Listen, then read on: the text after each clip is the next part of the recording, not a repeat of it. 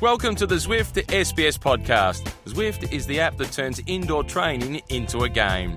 With structured workouts, training plans, and massive online group rides to make your training fun. Because fun is results, fun is fast. Go to Zwift.com and start your free trial.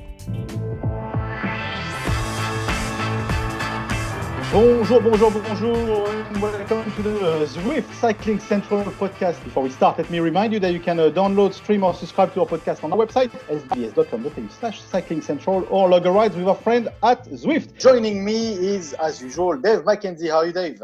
I'm very good, Christophe. I'm very good. Uh, I'm missing all of my cycling friends. We do get to talk by this way. I think we'd all prefer to catch up face to face, but you know what? Strange times we're in, and we will work it out somehow, won't we? Absolutely. So you've got a, a flag behind you, uh, Flanders flag, and then who else have we got? We know how much you love Flanders, first of all. You know. Of course, yes. Not as much as our guest, though. Well, almost as much, but not well, quite as much. He's living our dream a little bit. You know, Scott Sunderland. Yeah, how are you, Scott? Very good, Christophe and Dave. How are you guys? We're good. It's almost a, it's almost a year since we uh, were sharing a beer on your balcony, and uh, yes. boy, a lot has happened. Yeah, look, you're missing out on something. We have got amazing weather here in Belgium at the moment. I mean, for the weekend when Tour de Flanders should have been running, when we were having our beer last year, this time last year, it's been fantastic weather, and we've got 24 degrees forecast or 22 forecast for today, and we should be running Scheldeprijs uh, in Antwerp, a Pro Series race. So guys, you know, we, we're really missing out on something here 12 months down from our last beer together. Christophe, he's lying, all right? He's lying. It's not 25 degrees. He's cooped up inside. Come on, Scotty. Tell us the real temperature. It's 10 degrees outside. Oh, he's going to show us. Come on, show us. I'm going to show you. Yeah, look, good guys. It's, uh, it's good weather out there. Look. I do believe you, you realise. Yeah. Oh. oh, no, it is blue sky. It's beautiful. Yeah, no, no, it's serious. I'll send you guys screenshots. Just look at look up Ghent, uh, today's weather in Ghent today. I'll tell you, it's really beautiful. You're based in Ghent, uh, as we, we, we met you uh, last year. Uh, of course, the Flanders series uh, has it been cancelled? Has it been postponed? Okay, I mean, this is why we're here to talk about. Uh, what's the situation yeah. exactly? So the situation for the moment is uh, the UCI is working together with uh, all race organizers of World Tour events at this moment, and also the teams, uh, World Tour teams, and, and you know, also Pro Continental teams, of course.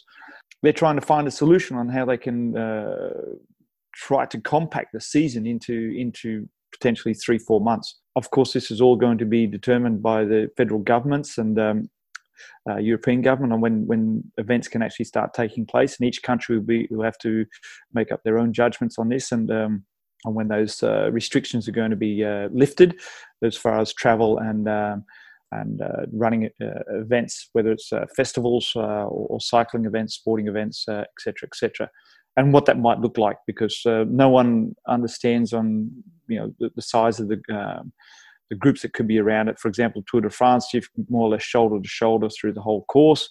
I mean, how do you police it? Uh, what's going to be the regulations and guidelines around all of this? So uh, it's very difficult. They're, they're working on plans uh, currently. Uh, I know there's another meeting tomorrow uh, scheduled between all the major race organisers and UCI, and it's just trying to find solutions at the moment. Um, which is very difficult because no one really knows what the, the situation is going to be uh, in six weeks, eight weeks, ten weeks. So uh, makes it very difficult to to you know put a plan in place.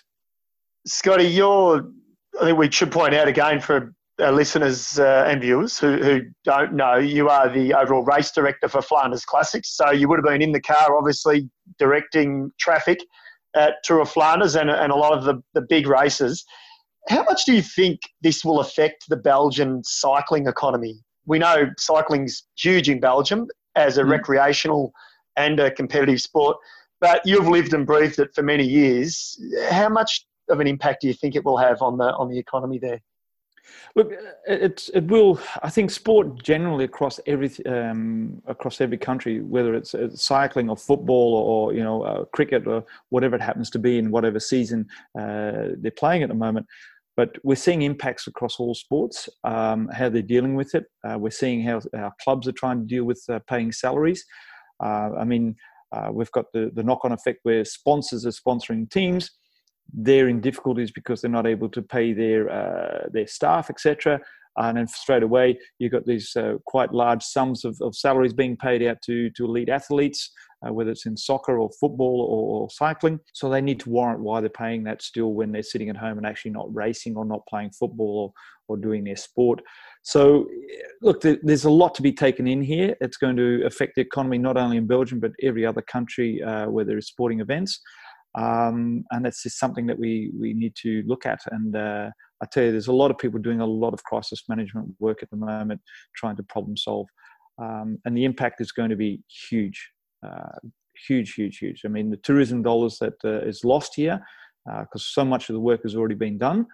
Uh, it's just a matter of running the event. But, so those investments you're never going to get back, uh, unfortunately. So it's now trying to look to the future. In, in terms of the, the decision, can you get us through how how you guys came to the decision or was it always uh, writing on the wall when did you start feeling that you know, it was really quite getting compromised and, and how that decision process took place well, um, straight after I returned from the Cadel Evans Great Ocean Road Race in, in Melbourne and Geelong, um, I came back into into Belgium, into that actual management process of managing the coronavirus COVID nineteen, uh, COVID nineteen, uh, for the Omloop Het Nieuwsblad. So um, we already had concerns there where we, we spoke to the uh, health and welfare people about, um, you know, what sort of uh, processes and protocols should we uh, put in place. And that was on the 29th of February. And practically off the back of that, within 10 days, we went in lockdown. So it went very, very quickly, guys. Uh, so for us as an event organizer, okay, it's all new. No one knew what they had to do, whether it was uh, whatever sport discipline it was. I mean, we had Formula One, we had football, we had UEFA Cup, you had the national cups, you had all the cycling races. Uh, we had Paris Nice that was trying to run with a no uh, no audience, and, and you had Tirreno Adriatico, which was cancelling, and and Strade Bianche in uh, in Italy. So it was just this massive big storm, and, and we were in the eye of it, and you're just flying blind uh, for a week or so, and all you could rely on was was the federal government um, and and the health uh, authorities on what was the best uh, steps forward and how this was going to be managed. And um, uh, for us, it was just yeah, sitting on your hands and waiting. Did you did you get any uh, any questions from the teams? Were there any teams that wanted to run in, in a different way. You don't need to name them name them. Uh, of no, course no, but like uh, what was the reaction from uh, from the actual peloton from the director sportif from from the sponsors? Like, uh, or was it unanimous you know it's better be safe than sorry? Um, look uh, already just prior to to the Omloop Het Nieuwsblad, which was on the 29th of February, uh, in, in a meeting that I had with the, the team directors and the team managers, already uh, spoke briefly about uh, the process protocols we're putting in place for, for COVID 19 there. Uh, but immediately off the back of this event, when everything kicked off in Italy about cancelling the races there, the RCS races like Strade Bianche and Tirreno Adriatico and Milan and uh, Paris Nice, we were inundated by uh, with emails from um, from teams asking what processes we'd be putting in place. We had already started investigating that. We'd already actually uh, putting that into our planning, uh, strategic planning for for the teams and, and uh, spectators, uh, etc. So we were, were working on plans, but of course, when the government made its choice to, it was better to do safe distancing and uh, cancel all sports events. Then um, it just started to happen. I mean, it went in waves. It went from uh, from the beginning of March uh, up to um, Ghent Wevelgem, which was the first event. So we had uh, um, Milan San Remo, then uh, E3 Prize, and then Ghent Wevelgem. And then it was extended for another two weeks, which then took out uh, Tour of Flanders and all other races. And then quickly off the back of that, then they said, bang, no racing at all until 1st of June at the earliest. Scotty, you're you're there, you're on the ground, and obviously, as we said, you're, you're so heavily involved in the Flanders Classics. What's your gut feeling about the professional cycling season? Will it restart this year? Do you think there's a chance it will restart this year in Europe? And I don't. I hope that doesn't sound negative because there's a chance that it won't, isn't there? But what what does your gut feeling tell you? Look, I mean, we all only know what we're hearing from our, our governments uh, and, and from the you know scientists and, and, and World Health Organization who. Uh, so we're all guided by them on, on what's going to be the potential uh, curve and what their modeling was going to look like for the end of the year. Um, most people are agreeing that the this coronavirus is, is going to be around for some time to come. Uh, could be for, for lifetimes, who knows? Uh, but at the moment, we just need to be able to work with it. So those decisions are sort of being made for us, but the feeling from the teams uh, is, is quite desperate at the moment. Um, as you guys have probably been reading, that a lot of the teams have been, uh, the re- uh, salaries been reduced to 30%. Some teams have been able to continue to be paying uh, their riders. Um, everyone's in different situations because of the different uh, sponsors they have and, and uh, financial support. So that's a big concern, David, for um, whether or not we will have enough teams and will there be teams that can uh, get back into into race form and uh, be in a situation to race. The second thing is the race organisers. Uh, what organisers will be able to put on in a race? I mean, we are all waiting for the green light to to go ahead. So that means that everything has to be done very, very quickly. I mean, it's all well and good that people say, "Yeah, look, uh, put put the race in August." But you, you've got to normally, if we're able to run bike races, that means that people can go on holidays because the peak holiday season is July, August in Europe. Okay, so all those hotel rooms and everything else has been booked in August. There's no Tour de France. Tour de France had all that accommodation France blocked out in July. Now all of a sudden they've got to do it in August where they're going to find hotels, even if they're going to put the race on anyway. And they need to be able to have all their staff have got to be free and ready to work. And, and you know, we're talking about all television coverage, we're talking about all the press. I mean, for everybody, you know, it's turning your whole racing schedule and work schedules on, on its head. So there's got to be a lot of um, uh, flexibility and adaptivity to, to be able to you know, incorporate this into into the new program and uh, into everybody's lives. So um, mate, it just makes your head spin when you start thinking of all the bits and pieces that have got to fit in this puzzle.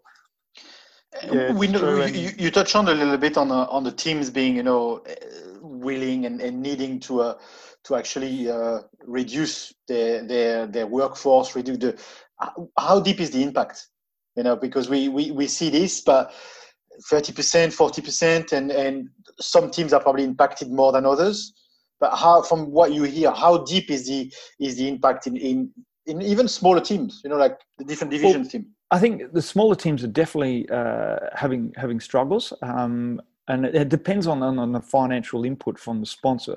So if a sponsor, say for example CCC, they've invested massively into the team and they've gone uh, into it big because that was their main driver to publicize the, the expansion of their stores across uh, Western Europe. So they were already very big and established in Poland and, and uh, other Eastern Bloc countries, but they were pushing into, into Holland and uh, into Belgium and Germany, etc. So a lot of their market budget was around the team. But, now that they're not actually able to work, uh, etc., so they, they, they've got to put off staff, they're putting them on, uh, on technical uh, unemployment, etc., etc., so they're all reduced salaries. But then they've got all these writers who are receiving such big salaries, so they need to reduce those as well. I mean, it's only fair, isn't it, that if you're, you're mm. people who are making and, and creating this sponsorship, making it possible for the company, that the writers also take uh, cuts. It's not the same for all teams. Um, for example, Jumbo Visma. Jumbo is, is supermarkets, and it's probably one of the only uh, industries which is going ahead. Not like, uh, yeah. for example, uh, I have a good friend who works for Eurolinks. Now, Eurolinks just seen all the classics go, the Giro go, uh, um, all the marathons go. They lost like four marathons all one. The Eurovision Song Festival. So for them, from uh, audio visual sector, that's been a massive hit to those guys. Plus all my friends who are photographers and uh, videographers and cameramen and reporters, commentators. Everybody's trying to make do. So the effect onto the teams and, and everybody that work around the teams uh, is, is huge. It is huge. Um, but the riders are, are, trying to survive. They're trying to keep happy, trying to keep positive. Uh, they, you know, uh, some riders are una- unable to go outside. So um, we're talking countries like France, uh, Italy, and Spain. They're not allowed to train outdoors. Uh, but here in Belgium, you're allowed to train outdoors. Uh, Scandinavia and Holland, you're still allowed to train outdoors, but you can only uh, do it individually. So you're not allowed to do it in a group. Scotty, on a uh, on a positive note, there's not too much is good to talk about at the moment in cycling. But on a positive note, uh, I did sit up and watch the other night the first virtual Ronde van Vlaanderen. Yep. And then I did see a post, uh, I think it was yesterday on social media, six hundred and thirteen thousand people in Mhm. Belgium watched that live stream.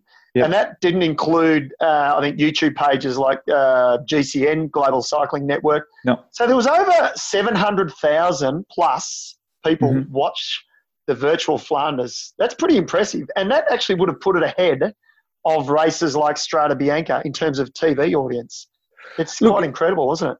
It, it was, Dave. It, it was very successful. It was put together very quickly. Uh, Thomas van den Spiegel, the CEO of uh, Flanders Classics, um, uh, worked very quickly with the uh, TV broadcast. So our partner, which is uh, VRT, Flemish Radio and Television, uh, which is equivalent to you know your ABC or SBS in, in Australia.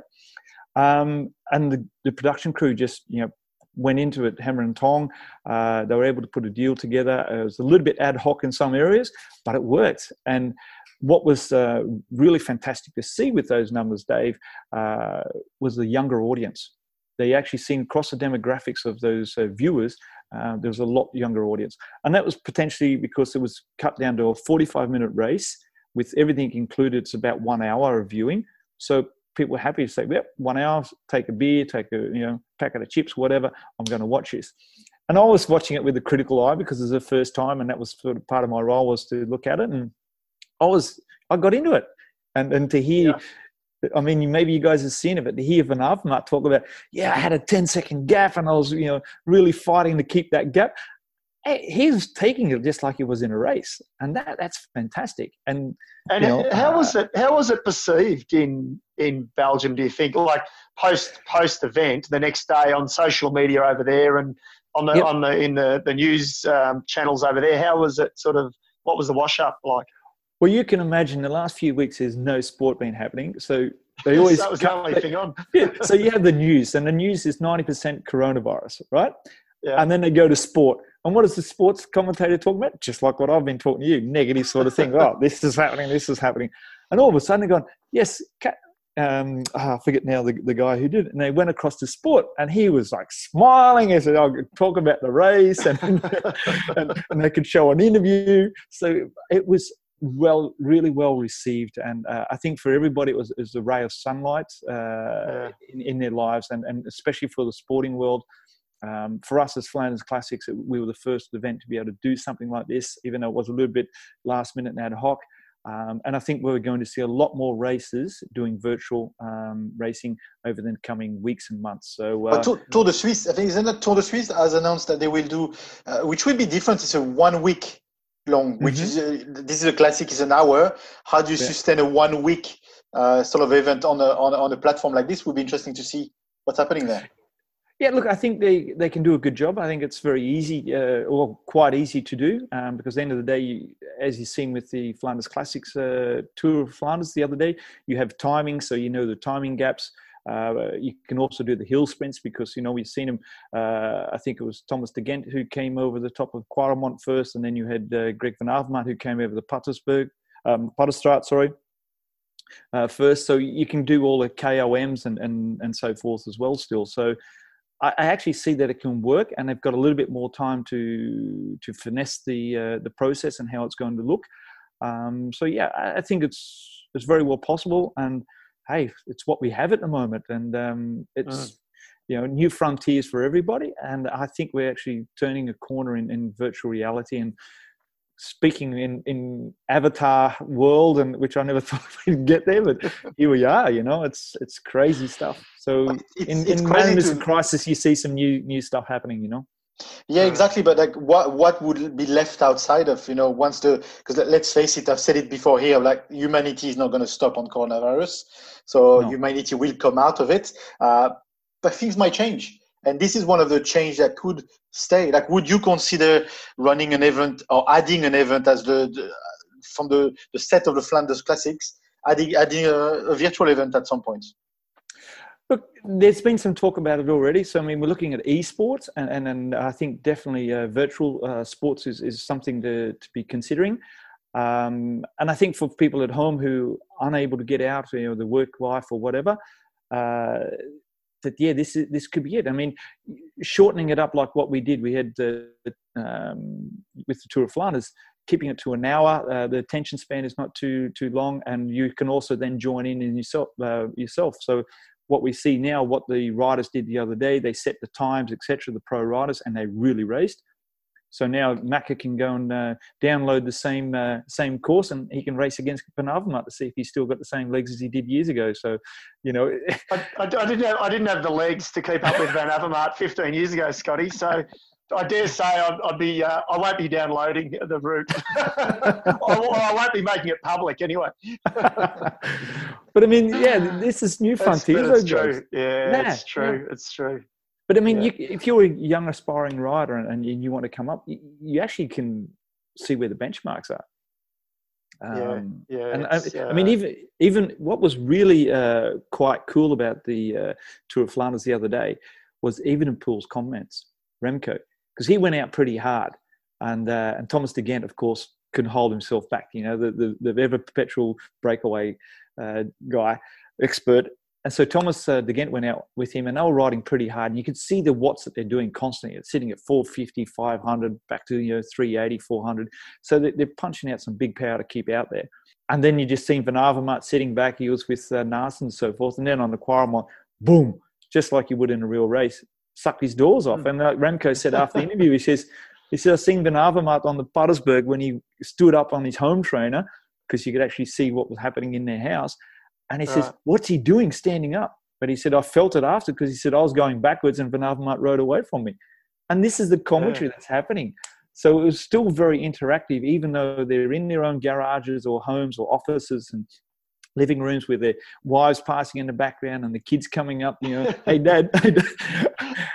so it's really real life sort of stuff. So uh, it will have a place, I think. Um, and to answer your question, Christophe, potentially, yes, it could have a place in, in having a virtual race plus your normal race, of course. I mean, uh, it will have a place, and I think it's a, a, possibly can be used as a marketing tool. It could be made possible for just the, to connect more with the public and and the and the person at home who's riding on their home trainer.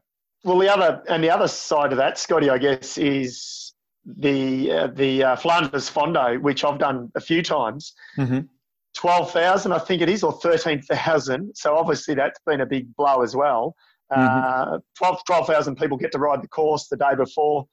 I guess there's that potential, isn't there, that 12,000 people can then ride a virtual uh, Flanders Fondo the day before the virtual race. Yeah, look, in total, we get closer to um, uh, unofficial figures is 30,000. but uh, yeah. I know it's big, that's yeah. A, that's across all the circuits. Um, so yeah. we have a small one. But yeah, and this is what you could potentially do. You could have the long circuits again, uh, and, and then you can have the shorter ones. So everybody who still feels they want to get on their bike can definitely do the uh, sportive ride. And that's something that we'll look at that depending on how the coronavirus is going and, and, and what the um, what the regulations are going to be and how relaxed they're going to be as far as uh, riding in groups, etc., are going to be towards the end of the year. Uh, this will be an option that people can do it in in virtual um, virtual fondo, virtual uh, fondo, I suppose. Yeah, and, and to, to, conclude this uh, this podcast, uh, if we look to the towards the future, uh, what do you as a race organizer want to happen? Like if we if, if I can give you a blank sheet of paper and say let's rewrite together the uh, the end of 2020, uh, mm-hmm. where would you slot the Tour de France? Where would you slot the Grand Tour? Where would you slot Paris Roubaix against Flanders? You know, what, what, how would you want to design that? Um, if I was going to be designing it, and, and pretty much where a lot of people are thinking is that uh, all the Grand Tours will need to be reduced to two weeks, so three weekends, uh, and that's purely so that we can free up some weekends for other events. Um, and if you're starting with the Tour de France, uh, say for example, beginning of August, then we would also need to look at trying to have at least two to three one day or one week races, stage races, prior to the Tour de France because uh, riders will need to have done some sort of racing to have some level of fitness to compete at the tour. Then you'd follow with the Tour of, It- Tour of Italy and then the Tour of Spain. Uh, the one day monuments need to find a place in there as well. Um, so obviously in Milan San Remo, uh, Tour of Flanders, Liège, Bastogne Liège, uh, Paris Roubaix, uh, they will need to find their place. Um, and then potentially you've got races like Strade Bianche and Ghent Wevelgem also to find a place uh, some of those other bigger one day races in between.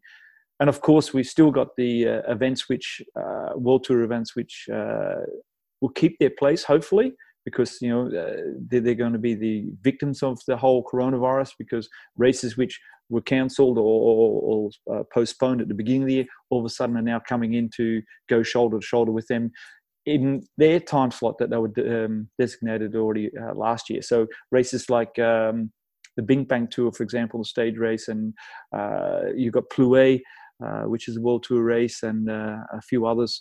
Um, San Sebastian, don't forget, we've got that. There's a mm. World Tour race classic. So this is where the puzzle will need to be uh, put together. Uh, and this is the, the, task that the UCI has. They've only got X amount of weeks and weekends. Remember, most races are run on weekends, and you can only do what you can do. Uh, the ra- racing season has been prolonged until the 1st of November, so the end of October. So that does give us an extra four weeks to run uh, World Tour races in.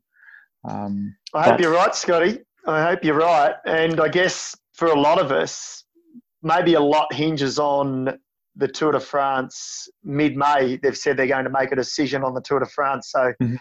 that might sort of make the decision for a lot of us uh, where the cycling season will go. Yeah. Hey, Macca, yeah, do, you want to, do you want to talk to him about your uh, idea of a super grand tour? Uh, in a nutshell, Macca had this idea of a super grand tour of joining the three tours together. Uh, let's not go into stage by stage, but uh, you know, if you want to, I can if you want. Expert. yes, yes. I like the idea of a week in each of the countries, Scotty. A week mm-hmm. in France, a week in Italy, mm-hmm. a week in Spain, and in the week in Spain, you implement San Sebastian as a stage, maybe a mm-hmm. shortened mm-hmm. version, and you implement Milan San Remo as a shortened version as a stage of the Grand Tour. And then of the monuments, we keep Il Lombardia the only standalone monument, which you won't like the sound of that, working for Flanders Classics, of course, uh, because of course of the you know the the terrible time that they have had in uh, Lombardia. It'd be a gift from cycling back to the region. Mm. Uh, but Flanders and Roubaix, and I know you're not involved with Roubaix, but we we implement those as stages of the Grand Tour, the one Grand Tour that we race for the year. Imagine that. Imagine Flanders three days out from Paris. That'd be pretty cool. uh, look, I mean, we're all been having fun coming up with different concepts of how we would do it if we were the we were the big boss. You know, uh, it's funny. It's funny. And uh, look, we've had some funny discussions, and even my mind when I go out for a ride and you think about all the different possibilities and formulas that you come up with. Uh, but yeah, look, mate yeah, I think the biggest. it is a crazy I like idea. This, I like this. Short answer is you like it. I think your biggest obstacle there is trying to get all the governments to agree and uh, et cetera, et cetera. But yeah, look, why not? Why not? I mean, we'll it's, workshop it's, it. We'll workshop it. Yeah. I think if you spend a bit more time on it, um, send it over and I'll, I'll, pass it on. How's that? All right, good stuff. That's all I need. That's all I need. How very diplomatic of you, Scotty. yeah, yeah. No, no, he likes it. Shut up, Christophe. he had pretty much the same reaction with Durbo the other day as well. Durbo was uh, Paris-Roubaix in week three. uh,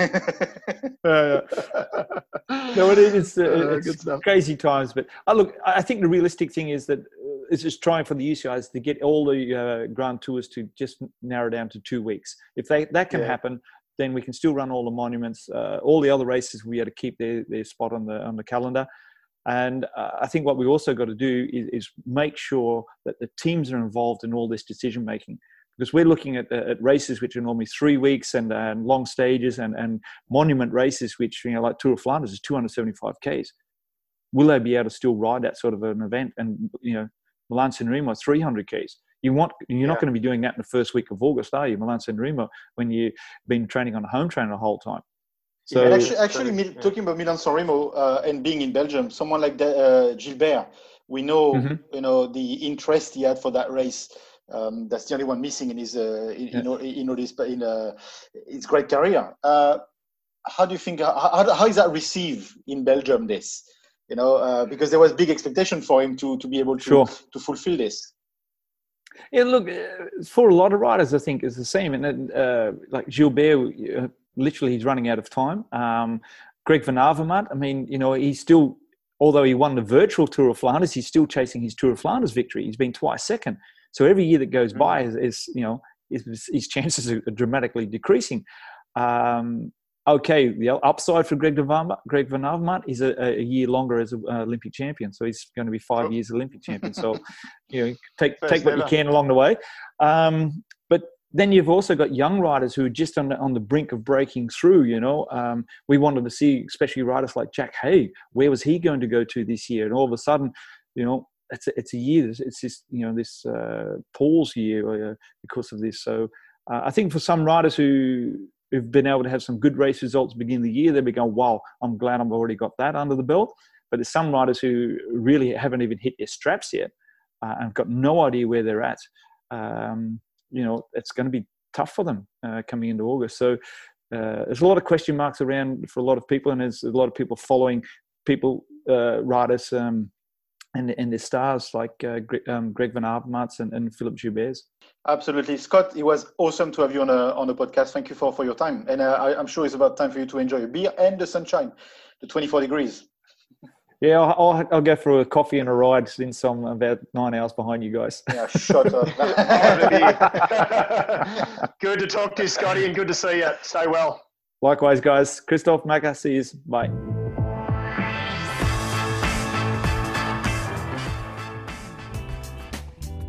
Before we go, a quick shout out to Zwift, the app that turns indoor training into a game. Getting started on Zwift is easy. You just need your bike, a trainer, and your PC, Mac, or Apple device. Zwift offers training plans, interval workouts, and a global community.